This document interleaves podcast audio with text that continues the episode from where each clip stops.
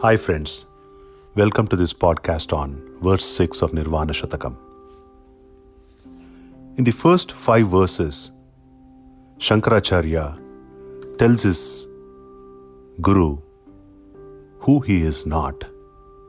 And now, in this verse, he tells him who he truly is.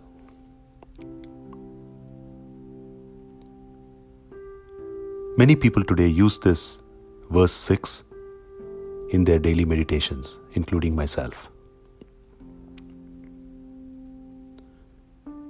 The line 1 of verse 6 goes like this Aham nirvikalpo nirakara rupo vibhutvacha sarvatra sarvendriyanam. Line 2 Nacha sangatanaiva muktirnameya chidananda rupa shivoham shivoham.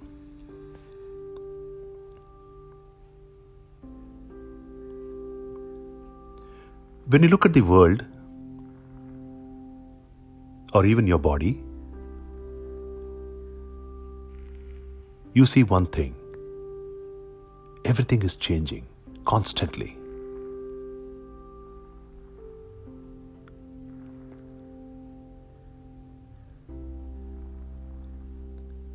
Like a movie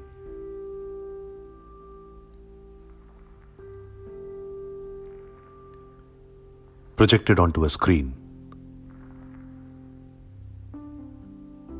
The movie is going on. The screen is the one that is constant, that doesn't change. Because the screen doesn't change, we are able to perceive the movie. If I use that analogy, when everything is changing in this world, including your body, and we already discussed this, our body and mind is part of the world. So, what is that substratum that doesn't change? There must be one, isn't it? Shankara says, I am that changeless one, nirvikalpa.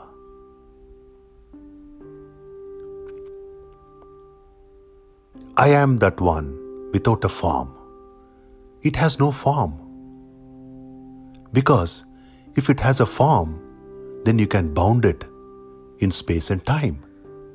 Because it doesn't have a form, it's everywhere, it's beyond space and time.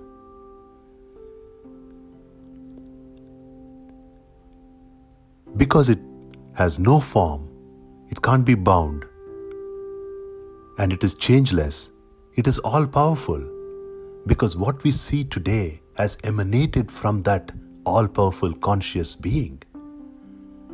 It is omnipresent and it is the one that inhabits all the senses. What, what we mean by that is take an example.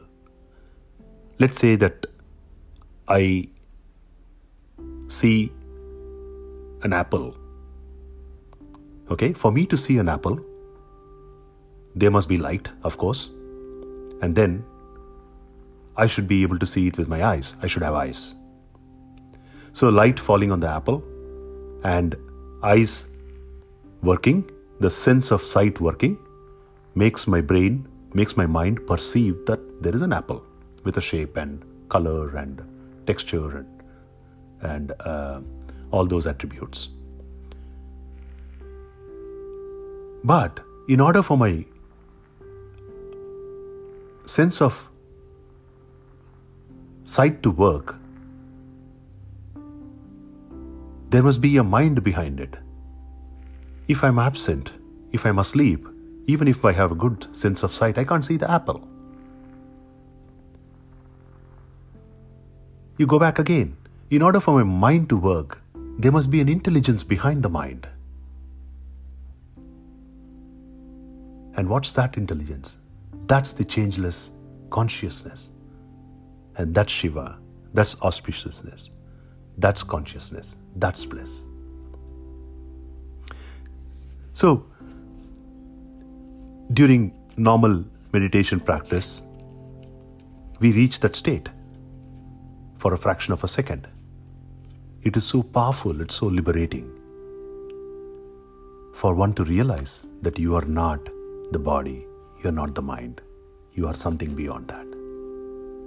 It can happen to anyone, it happens to us most of the time, but we don't realize it.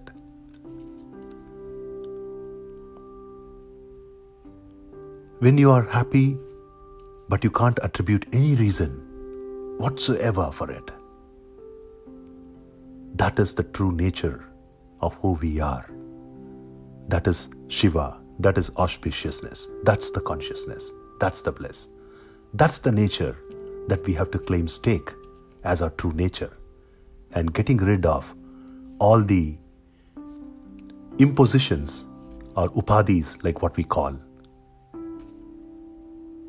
on that changeless entity. Whatever that we are, that doesn't change. And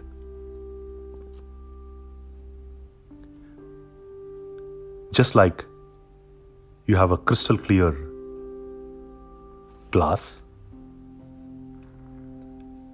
a crystal, and you bring a red flower closer to the crystal, what happens to the crystal? The crystal gets the red color, it borrows the red color from that rose red uh, uh, plant and uh, uh, it shows that it is red. Likewise, the consciousness has come in contact with the mind, with the body, with our senses. So the consciousness feels that it is associated with all these things, but in fact, it is changeless. It doesn't associ- associate with anything else. That's our true nature. How do we realize that? That's the true path of spiritual sadhana that one takes on. That's the puri- pu- the path is basically to keep on purifying the mind to get rid of those six negative attributes and realize sooner or later that you're not the mind, you're not the body, you're not the intellect. You're not the ego. Drop that ego, and then you are who you are. I hope you enjoyed this podcast. Look forward to sharing with you more in future podcasts. Thank you so much.